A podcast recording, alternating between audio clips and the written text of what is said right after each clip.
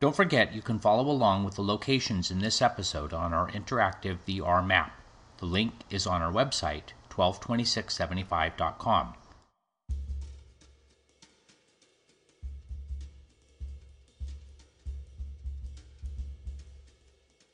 This is VPD Report Hartman, December 13th, 1975. Wednesday, December 10th, 1975, 1800 hours. This agent, who is the senior agent in charge of the VPD anti burglary team, had deployed the following agents in selected locations in an attempt to detect and apprehend the person known as the ransack burglar, who is responsible for a total number of burglaries in excess of 90 since April of 1974. Agents McGowan and Shipley were assigned to number one, which was bounded by Noble Avenue on the north, Martin Street on the east, Myrtle on the south, and Central Avenue on the west. Area number two was assigned to agents Arnold and Stenbeck, which was bounded by Myrtle on the north, Martin on the east, Beverly on the south, and Central on the west. Area three was assigned to agents Ross and Woods, which was bounded by Beverly on the north, Giddings on the east, Laurel on the south, and Divisadero on the west.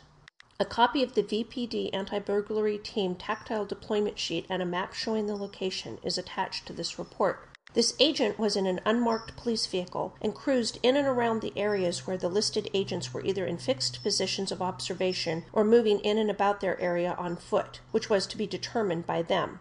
Agents McGowan and Shipley had advised this agent that one or both of them would be located in the garage at 1505 West Kaweah due to the fact that they had observed tennis shoe tracks matching those of the ransacker in that area of the garage and also underneath a bedroom window at 1501 West Kaweah. 2038 hours. This agent heard Agent Shipley via the police radio requesting help on Kaweah Street, advising that shots had been fired.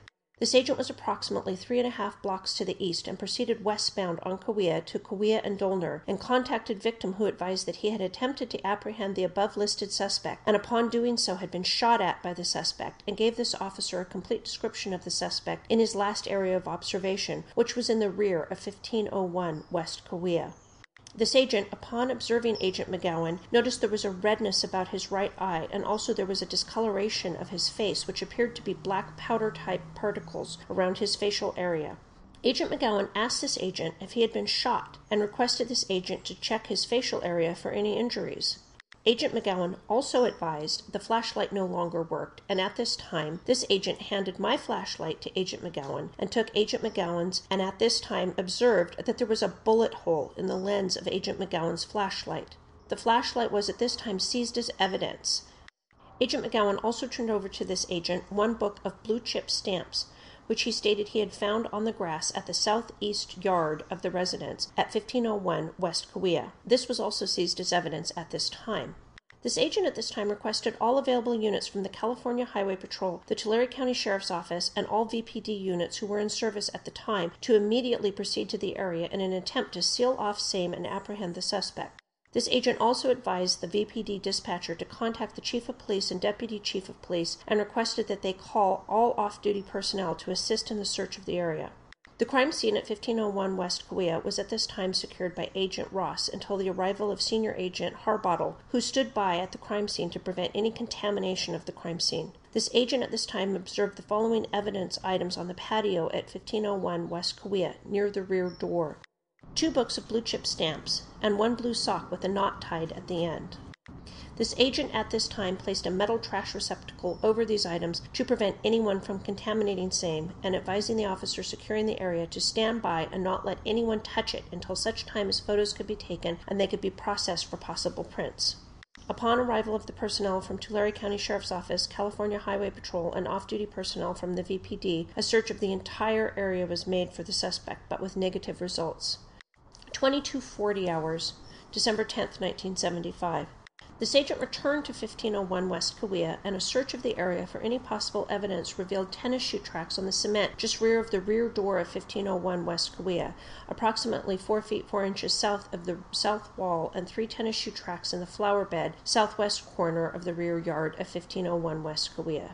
It should be noted that the tennis shoe tracks in the southwest corner of 1501 West Kaweah would be that of the suspect at the point where he had fired his weapon at the victim, Agent McGowan, and the two tennis shoe tracks on the rear patio of the rear door of 1501 West Kaweah were that of the suspect of his flight from the yard at 1501 West Kaweah.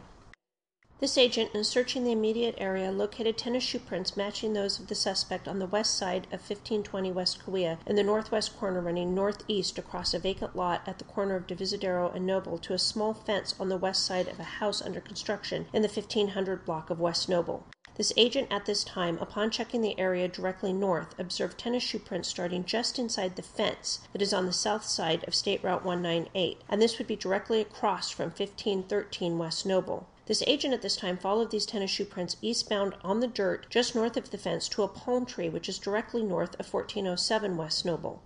It was noted at this time that the fence stopped just on the west side and just on the east side of the palm tree, with enough room to allow a person of sufficient size to squeeze through. This agent observed the tennis shoe prints of the suspect leading up to the opening on the west and through the opening out onto Noble.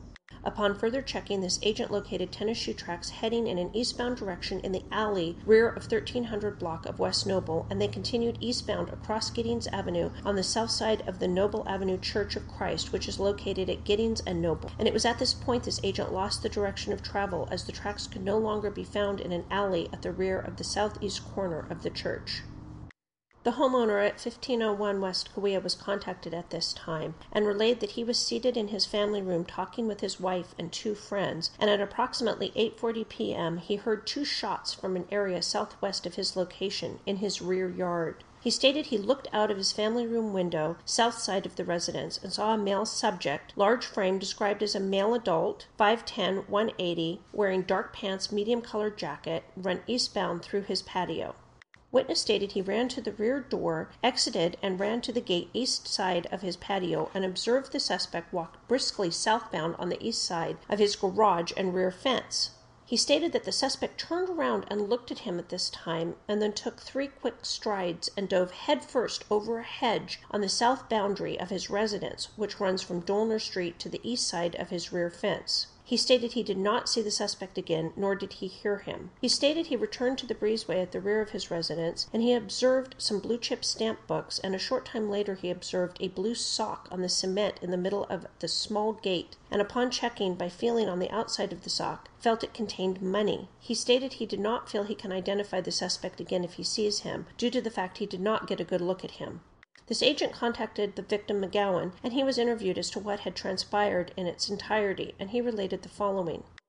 I was positioned in the garage at 1505 West Kaweah with the lights off, watching the adjoining residence at 1501 West Kaweah for prowlers, as they have had recent occurrences of a subject or subjects prowling upon their property, and also the fact that I have observed tennis shoe tracks at 1501 West Kaweah under a bedroom window of Jane Smith at the northwest corner of the residence, and directly in front of the garage. I positioned myself in the garage at approximately 7 p.m. At approximately 8:30 p.m. I observed a crouched figure walk northbound by the window on the east side of the garage. The figure appeared in the doorway of the garage still in a crouched position, looked around, and then turned and disappeared eastbound. This officer then observed the figure walk southbound past the garage window. The suspect, when first observed in front of the garage, was wearing dark clothing and a dark stocking cap. I followed the suspect southbound to the gate that leads to the rear yard of the residence at 1505 West Kaweah, and observed the suspect at the gate bend over same and do something to the locking device. This officer walked up to approximately two feet from the suspect and with my flashlight illuminated the suspect's face. The suspect screamed at this time, Oh my God, no! This officer stated, Police officer, hold it, what are you doing here? The suspect with his right hand reached up and removed his stocking cap, placing same in his right jacket pocket. It was at this time this officer observed the suspect's description described above. The suspect then jumped over the gate and ran southbound in the yard at 1505 West Kaweah. This officer also jumped the gate, yelled "Halt!" and kept the flashlight on the suspect's face. The suspect ran toward the southwest corner of the yard and then turned and ran toward the southeast corner. The suspect was yelling at this time, Please don't hurt me! Please don't hurt me! Oh my God, no! The suspect then ran and stopped in the southeast corner and turned and looked at this officer. At this time this officer fired one round from his service revolver, which is a Colt 2-inch Detective Special 38 caliber, into the ground to the right of this officer and away from the suspect. This officer fired the round to attract the attention of Agent Shipley, who was in the immediate area, to assist me in the apprehension of the suspect, as this agent felt that the suspect was the burglar known as the ransacker. Also, this officer believed that the subject known as the ransacker would or could be armed with a weapon, as six handguns have been taken in previous ransack burglaries, and this area was one of the heaviest victimized areas of the ransack burglaries. The suspect then vaulted over the fence on the east side of the residence into the back yard of the residence at 1501 West Kaweah. I yelled, Halt! and the suspect turned and faced me. This officer stated, I'm a police officer. Stop or I'll shoot. Put your hands up. The suspect screamed, Oh my God, oh my God, don't hurt me. Please don't hurt me. It was noted that the suspect screamed in a high pitched feminine type voice and acted very hysterical. The suspect then raised his right hand and stated, See, my hands are up. The suspect then began to move around by turning his body as if to distract this officer's attention from his hands. The suspect then put his left hand in his left coat pocket and withdrew a weapon and fired between the slats in the fence that was between the suspect and myself. At this time, this officer was approximately three feet from the suspect, holding my flashlight away from my body, illuminating the suspect's face, and was just starting to climb the fence. The blast from the weapon and the projectile striking the flashlight knocked this officer down onto my back. I got back to my feet and observed the suspect run out the patio gate on the east side of 1501 West Kaweah and run southbound. I proceeded to the area I last saw the suspect and contacted the neighbor who advised that the suspect had run southbound. I proceeded to the hedge where the suspect was last seen and observed one book of blue chip stamps on the grass north of the hedge. At this time I was contacted by Senior Agent Hartman and relayed what had transpired. I handed my flashlight and the book of blue chip stamps to Senior Agent Hartman, who stated he was going to seize them as evidence. This agent interviewed witness Agent Shipley, who related the following. I walked into the area with victim Agent McGowan at approximately 7 p.m. and took a position on the west side of 1500 West Kaweah at approximately 8:15 p.m., directly across the street from the victim's position. A short time later, exact time unknown, I observed a subject walking northbound on the east side of the garage that the victim was positioned in, and noted that the subject had both hands in his coat pockets.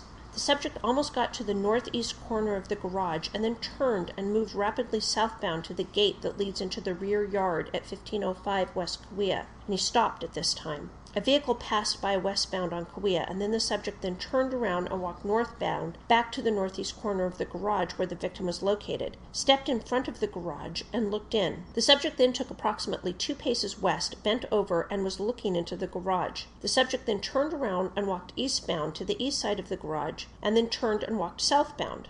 The subject had not quite reached the gate when I observed victim appear at the northeast corner of the garage and look at the subject. The victim then started moving southbound toward the subject. I heard victim yell something to the effect of, Hey, hold it right there. The subject turned around, looked at the victim, and yelled, Oh no, and started running southbound. The victim started running, chasing the subject, and this time I proceeded to start running southbound toward their location. At this time, victim yelled something to the effect of, Police officer, hold it. The subject yelled, Oh God, no. I lost sight of both victim and suspect at this time.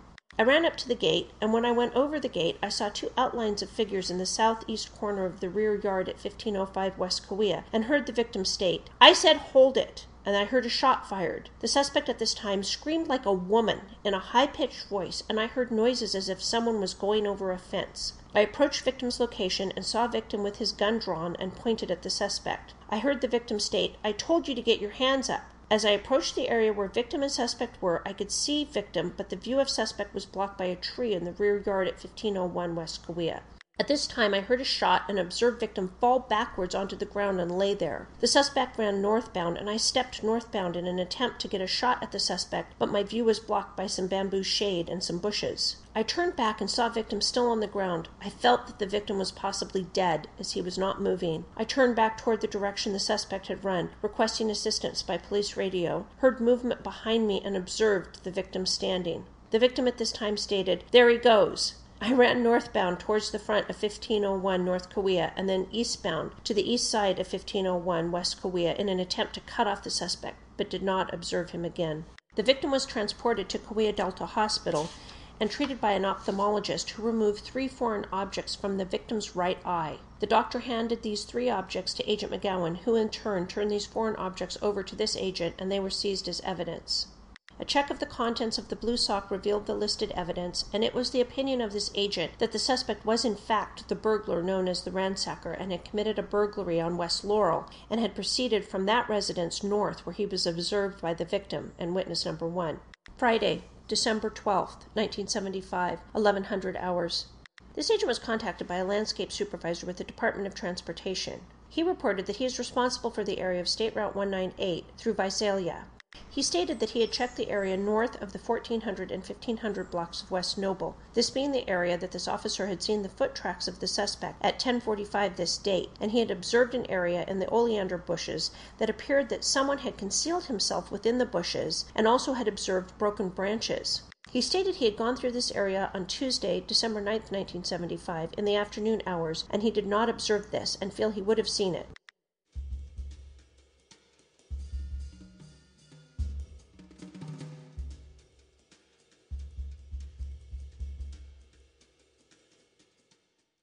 From the Visalia Times Delta, December 11, 1975. The victim noticed an open drawer in the kitchen when he came home from a dinner party Wednesday night, and that gave him an inkling that something was wrong. As he walked through the formal dining room, he saw a buffet drawer ajar, adding to the feeling that all was not well. Then he entered the master bedroom where his fears were confirmed. The room literally was a mess, the dresser drawers emptied of their contents on the bed and floor. The victim, a Visalia physician, and his wife had been the victims of a burglary, but one in which very little was taken from the home. They later learned the police believed their home was burglarized by the same man who fired a shot at VPD officer Wednesday night. The shooting incident happened several blocks from their West Laurel Avenue home. Surveying the situation this morning, the victim said what is often heard from burglary victims you never think it's going to happen to you. The scene at the home this morning was the same one that confronted them Wednesday night as they returned about 10:30. Everything had been left untouched by the couple, and the police had spent the entire night sifting through the damage. The damage included a broken creme de menthe decanter with the dark green sweet liqueur staining the plush off white living room carpet. The victim believes the stain on the rug, which was a little over a year old, is the most significant damage done by the burglar. Although the master bedroom had been ransacked and littered with underclothes, lingerie, sweater, and bits of paper, nothing of great value had apparently been taken, he said. The scene in the bedroom and the fact that nothing of great value appeared to be missing followed a pattern now familiar to VPD. Officers believe the burglar struck the residence is the same one who committed about 90 ransacked burglaries in the last two years. The doctor's medical bag was in the bedroom closet and had not been disturbed, he said. Neither had his wife's purse, which contained money. Apparently, the only thing taken was a half jar of pennies in the bedroom of their son who was away at college. The physician explained that his son began a practice of throwing his pennies into the jar and saving them, and the doctor continued that practice. The empty jar was found in the daughter's bedroom, where a window above the bed was open. She lives and works in Los Angeles. The dozen or so Christmas presents stacked in her room were not touched. The victim wife's jewelry box was found in the family's game room at the other end of the house. It was sitting atop the pool table with the jewelry strewn over green cushion. The victim said his wife had not been able to determine what, if anything, was taken from that box. She had been wearing her most valuable jewelry at the dinner party that evening. The rest of the game room, a high beamed ceiling room with large windows and sliding glass door to the patio, was not disturbed. That patio door had a small warning notice posted off to its left, warning that all valuable items in the home had been marked for identification. The den and the kitchen were not disturbed except for the one drawer which originally tipped the doctor off to the trouble. The living room, with its piano and smoked glass mirror on one wall, was not touched except for the broken decanter and the liqueur stain on the carpet. The family dog, Popcorn, a small white wizened canine, was in the house during the burglary. The old dog probably barked a couple times, he speculated, and then left the person or persons alone. Although understandably disturbed over the matter, the victim said he is thankful that the situation was not worse. Our fear has always been that somebody would be really destructive and throw paint on the walls, rip paintings or something like that, he said.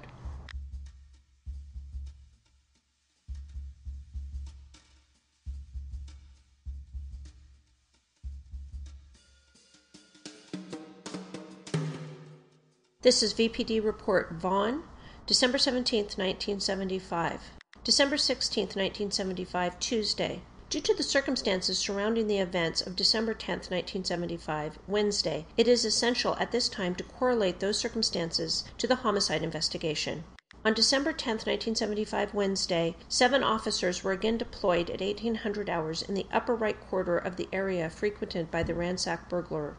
At approximately 2030 hours, Agent McGowan, positioned in the garage at 1505 West Kaweah, observed a subject believed to be the ransacker.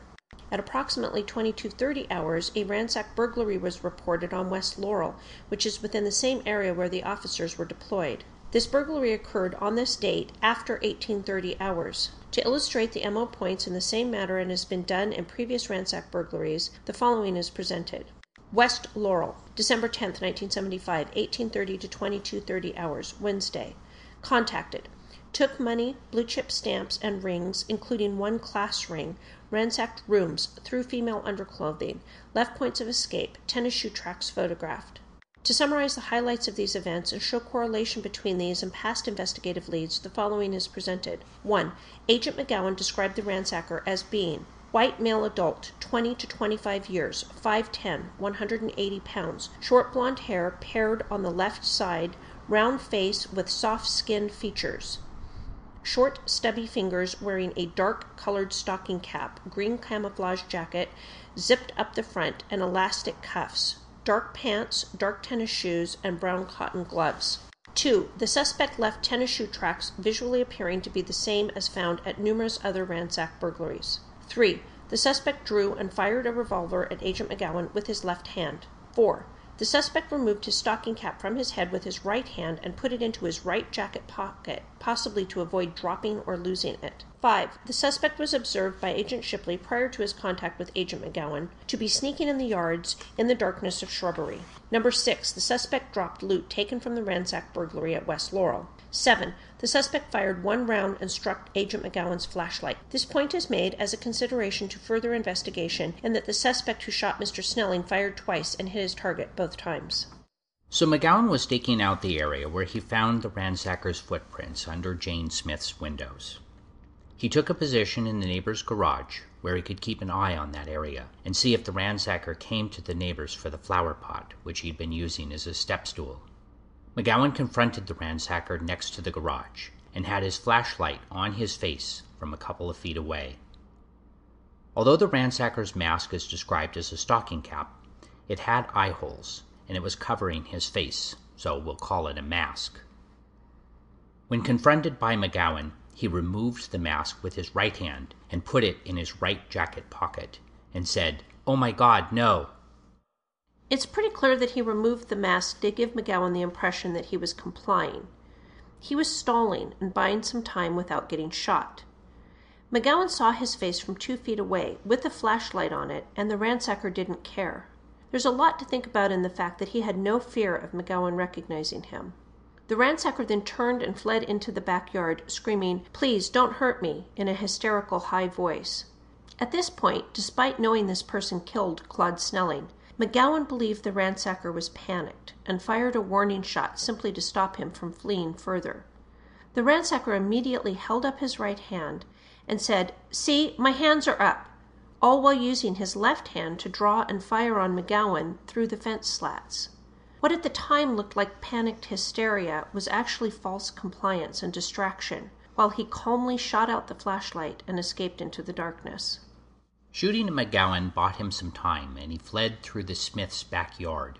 He had about 11 pounds of loot stuffed in his jacket. He dropped it on the Smith's patio before diving over their hedge and out of sight.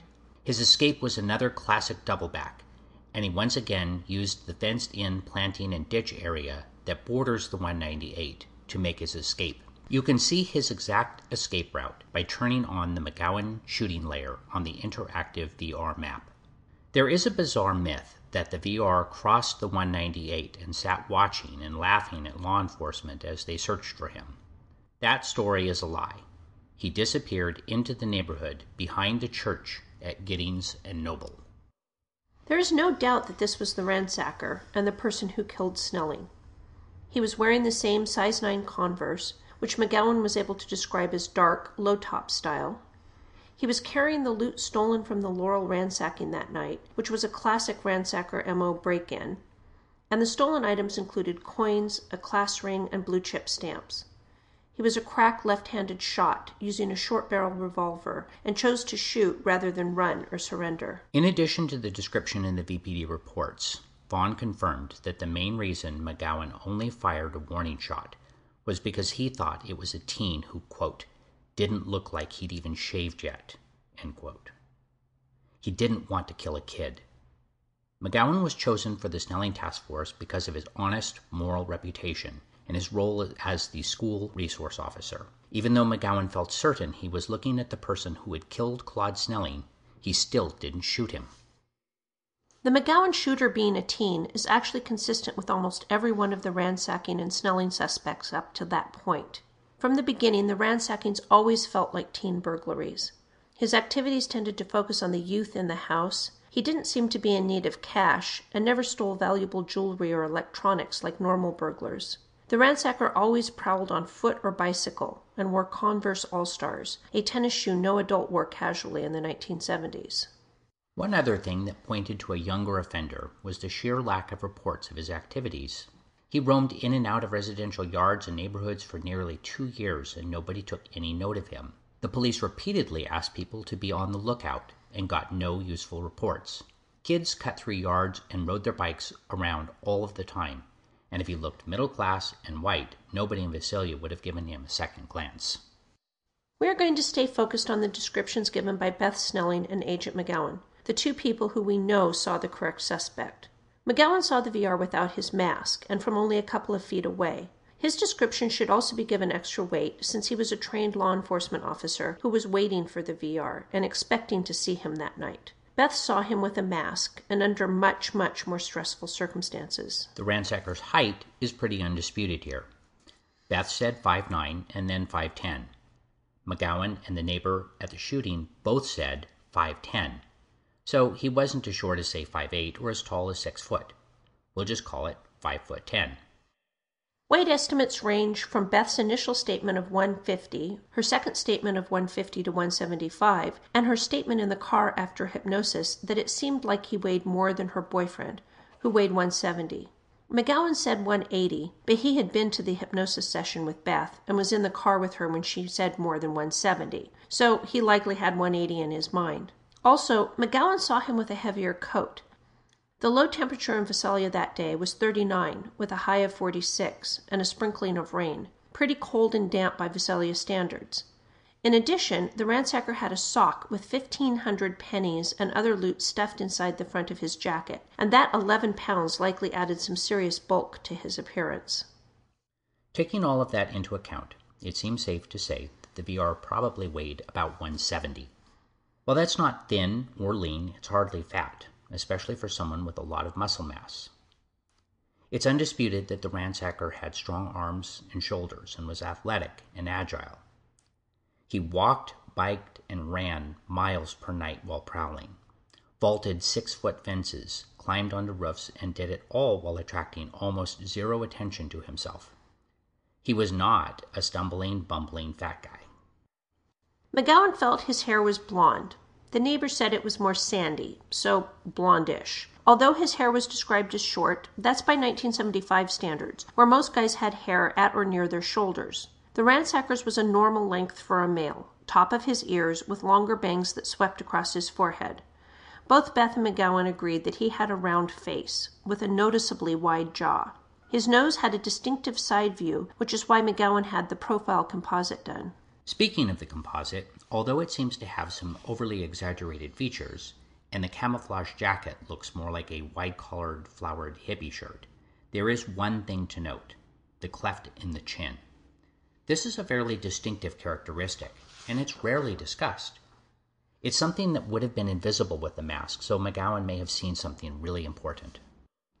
So, the best description of the VR we've been able to put together from the original police reports is a white male, 16 to 25 years in 1975, 5'10, 170 pounds, size 9 shoes, left handed or strongly ambidextrous, cleft in chin, blonde to very light brown hair, left parted with sweeping bangs in 1975. This is pretty close to the description published in the Visalia Times Delta on Thursday, December 18, 1975. Police seek public help to identify suspect. This is an artist's drawing of a man being sought in last week's shooting at Visalia Police Detective William McGowan. The sketch was based on a description provided by the officer. The suspect is described as being in his 20s, with light blond hair, pale complexion, short stubby fingers, 5 foot 10 inches tall, and weighing about 180 pounds. He is thought to frequently wear a fatigue type jacket. He also is wanted for questioning in numerous ransacked burglaries in Visalia in the last two years. The man may collect stamps and coins and is thought to live a normal life in the daytime and is frequently on the street during the early evening and nighttime hours, officers said. He is not believed to be a known criminal. Police said citizens already have been providing information about possible suspects, but at this point, names, in addition to possible leads, would be the most helpful information. Vaughn cautioned citizens not to approach the suspect, who is armed and considered dangerous. Although the stubby fingers were included in McGowan's description, Vaughn confirmed that he added that to be consistent with Beth's description, and McGowan only saw the ransacker's hands in brown cotton gloves rolled down on the back of the hands.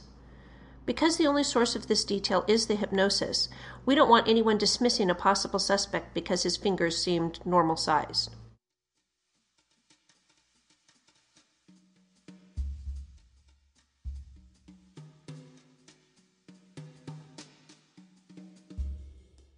We approached this case from Donna's murder and had been immersed in the investigative work of TCSO so it was a relief to see that VPD was light years ahead in attitude, professionalism, and logical thinking. Vaughn and McGowan also showed a tremendous amount of compassion towards the victims of the ransacker, and they took the case very personally. It was clear from the start that every possible suspect was on the table. They looked at star athletes, college students, and even a local attorney. They started at the Snelling house and worked their way out, speaking to all of her close friends and other girls involved in cheering activities at Mount Whitney. They also scrubbed Claude Snelling's student files, looking for someone with a grudge or possible connection to Beth. By the end of November 1975, they had compiled a list of 37 suspects who were somewhere in the process of being cleared. 21 of them were teens, and most lived in the VR areas. Some of the suspects had criminal convictions, or they were turned in to VPD on the tip line, or via officer canvassing of the Snelling neighbors. Two made the list simply because they wore the same Converse tennis shoes as the ransacker. One watched cheerleading practice while he waited for his ride after school, and another was a teen girl whose bike was stolen and used by the ransacker. No potential suspect was off the table, and no lead was dismissed out of hand. It made sense to look at teens given the ransacker's focus on homes with Mount Whitney students and his ability to blend into the neighborhoods without attracting attention. We noticed in the newspapers in Tulare County that several serious kidnapping rapes in 1974 and 1975 were committed by teens. The youngest suspect the Snelling Task Force investigated was 14. He was making harassing phone calls to Mount Whitney cheerleaders. They had a 15 year old who had attempted to kidnap a Mount Whitney teacher, and another who'd been arrested for child molestation. There was no shortage of serious crimes being committed by teenage boys in Visalia in 1975.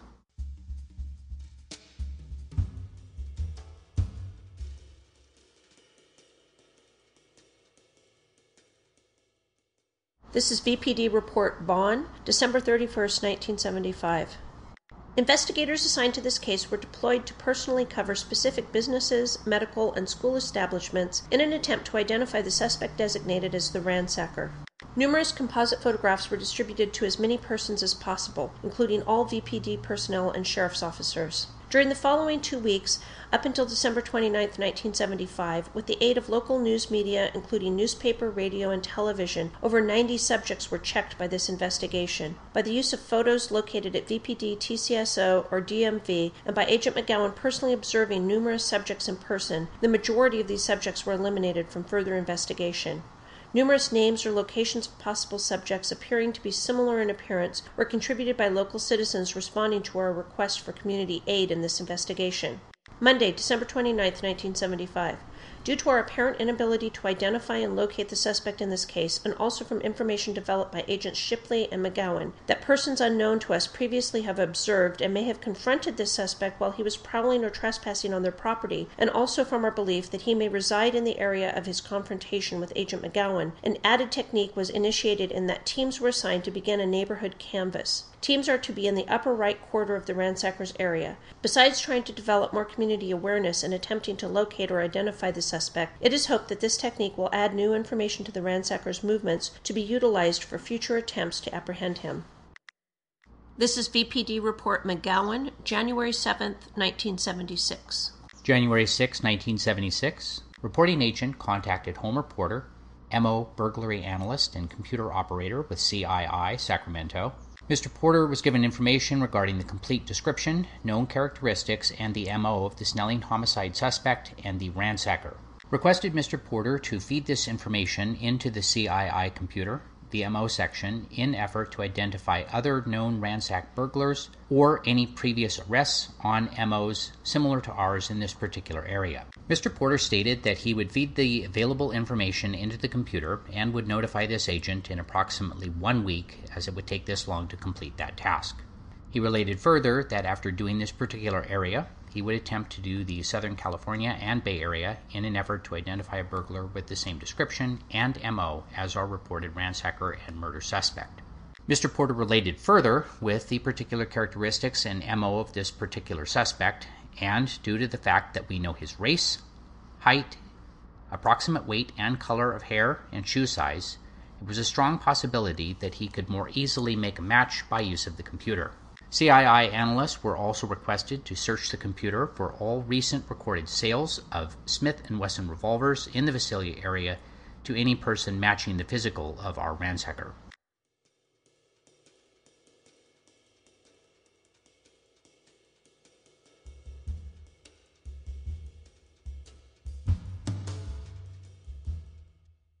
Although they are only indirectly related to the VR case, we want to take a few minutes to discuss two suspects who were cleared 40 years ago, but continue to be widely circulated on the internet and even in Richard Shelby's book on the EAR. The first was known as the Dolner Street Prowler. This is VPD Report McGowan, March 26, 1976. March 2nd, 76 through March 12th, 76, Tuesday through Friday. Reporting agent and Agent Shipley received information that a prowler was active in the area of the 2200 block of South Dolner, who generally fit the physical description of the ransacker and had some similar MO traits. Began working these particular cases in an effort to either eliminate or apprehend this suspect as the suspect who we are in search of as the Snelling murder suspect and the ransack burglar who is also a noted prowler.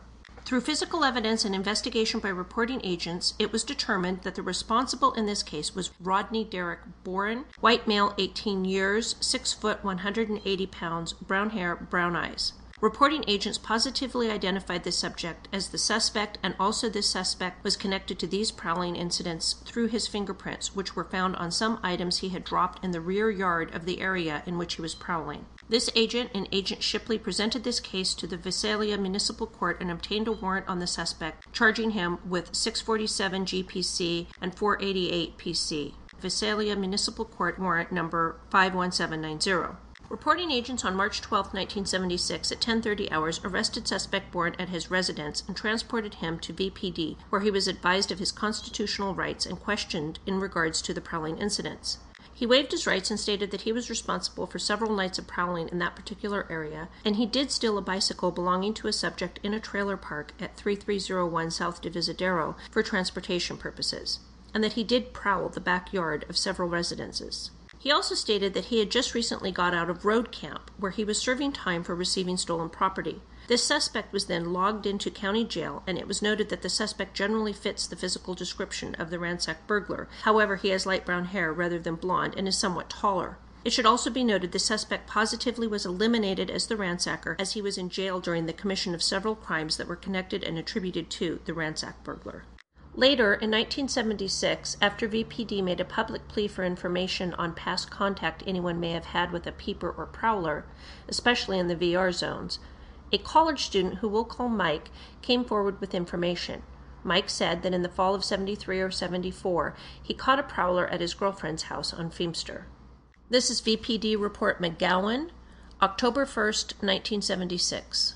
September 23rd, 1976, Thursday, 9:45 a.m. Possible witness Mike, 23 years, appeared at Visalia Police Department, was shown several photographs of white male adults fitting the general description of suspect in this case.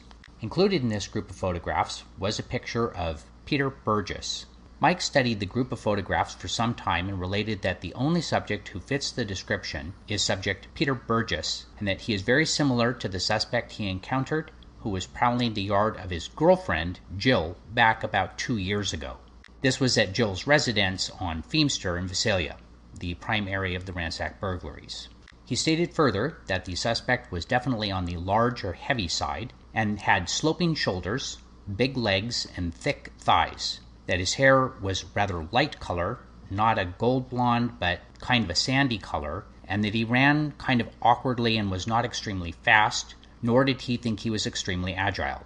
He related further that the subject, when cornered by himself near the residence at Seoul, engaged in conversation, and he would continually look away from him, and the suspect had what he termed an oaky accent or a flat type voice. He stated further that he got an extremely good look at him due to the street light, and that he did face him from just a few feet away and engaged in conversation as previously mentioned for approximately two to three minutes. He also related that suspect appeared to be scared and that he had an unusual round face with a pale complexion, and his eyes were rather slinty type, as was his mouth and that he kept acting like there was a third person present, trying to distract his attention away from himself. However, he was positive there was nobody else there. Mike stated further that he's positive he is approximately 25 to 26 years of age, or was at that time. Mike was then allowed to listen to a tape recording of Peter that had previously been recorded in this office, and he listened to said recording for approximately 20 minutes. He related that when the suspect Peter got excited during the conversations on the tape, that that voice was nearly identical to that of the suspect who he had encountered that night. He related further that Burgess's voice appeared to him to be of a flat, oaky type nature, very similar to that of the suspect, and when excited, almost identical. When asked which suspect most closely resembled that of the suspect who he encountered out of the photograph shown, he related Peter Burgess was the most similar, if not the same, that he feels he could positively identify the suspect if he sees him in a lineup.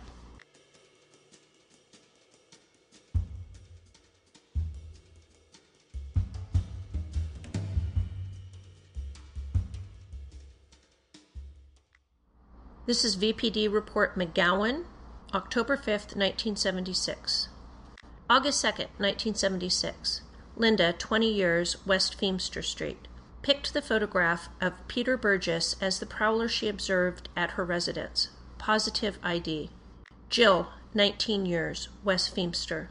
Jill picked photo out of a photo lineup of Peter Burgess and is almost positive that Peter is her prowler. She had seen him at her residence on two past occasions. She also described the suspect physically exactly the same as Peter.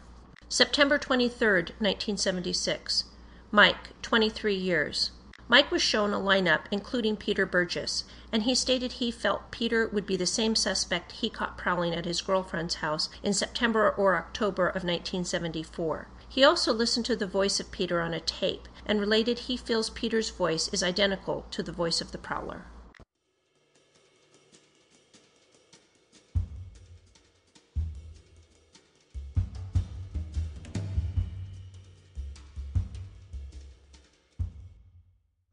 Another resident had identified a prowler peeper near her residence on Feemster as a guy we'll call Peter Burgess. With no other leads to follow, VPD began looking at Burgess as a person of interest. He was an admitted peeper, but denied all knowledge of the VR and Snelling cases, and eventually passed a lie detector test. VPD brought in both Mike and his girlfriend, and they positively identified Burgess as the person they encountered a few years before.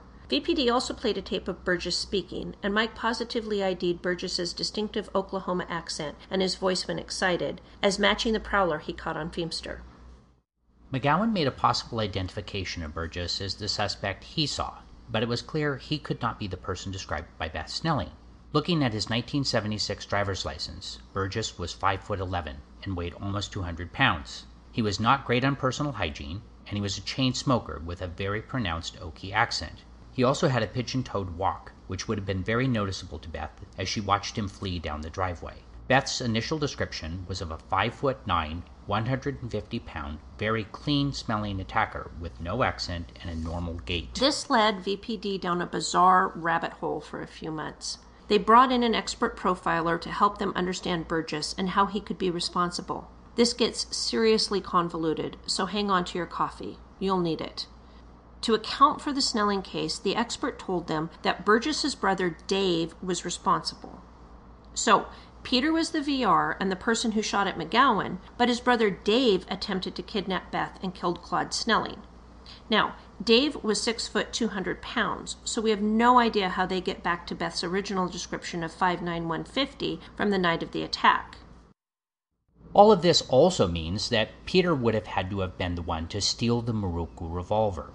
But since he passed a polygraph on knowledge of the Snelling case, the expert said that Dave then stole the Miroku from Peter without his knowledge and used it to kill Snelling. Seriously, it also would mean that the crack left handed shot who hit Claude Snelling twice with two shots is not the same left handed shooter who shot at McGowan between fence slats and hit his flashlight dead on. Needless to say, this theory was not pursued for long, and to be fair to Sergeant Vaughn, he argued against it from day one. The problem was they had three people who positively identified Peter Burgess as a peeper prowler, which he readily admitted. And for a time, this was the only suspect they had in front of them, and they felt he needed to be run down. Looking at it from the outside, so many years later, it seems absurd especially since they had done such an excellent job connecting the VR to the Snelling case and were now arguing against their own work. Neither brother fit the physical description, but Peter's face was close enough for McGowan to doubt himself and to make a possible ID.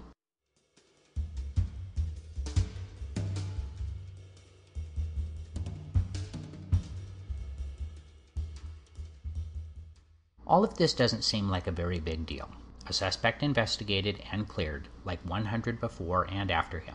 But somehow Burgess's story became larger than life in the internet age. A few things seem to have happened. 1.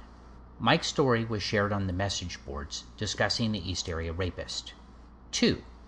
Mike's description of Burgess started to be referred to as the description of the VR, and it is often referred to incorrectly, even by law enforcement, as McGowan's description of the VR. And 3 an internet rumor started that Burgess was positively identified as the VR and Snelling's killer, but VPD couldn't get enough evidence to prosecute. We want to be really, really clear here. And this is from both the documents in front of us and directly from Sergeant Vaughn and the current VPD VR investigator. Burgess was not the VR, and he did not kill Snelling. He was cleared by physical description, polygraph exam, and alibis. He was unavailable for many of the cases. Remember, Peter Burgess as a VR suspect required that his brother Dave was responsible for Snelling, and that entire theory was beyond bizarre from the beginning. We have heard that law enforcement from some of the EAR jurisdictions are still claiming today that one or both of the Burgess brothers committed the Visalia crimes, and so there is no reason to look for a VR connection to the EAR or ONS cases. This is 100% false. It is beyond false. We have confirmed with past VPD current BPD, and Dave Burgess himself. The Burgess brothers were cleared in 1977 of all involvement with both the VR and Snelling cases. Dave Burgess said he became very concerned and hired an attorney for Peter, and the attorney was able to work with VPD to verify Peter's work and out of town alibis for many of the ransackings. VPD looked much harder and longer at several other suspects over the years, and they were all eventually totally and completely cleared. We're not discussing them in detail because nobody is using them as justification for refusing to look at a link between the VR and EAR cases.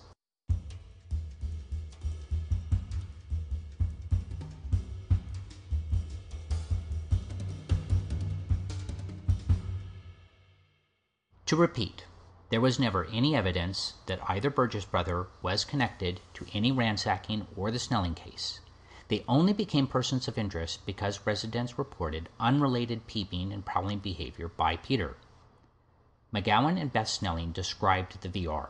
Mike described Peter Burgess. The two should not be confused.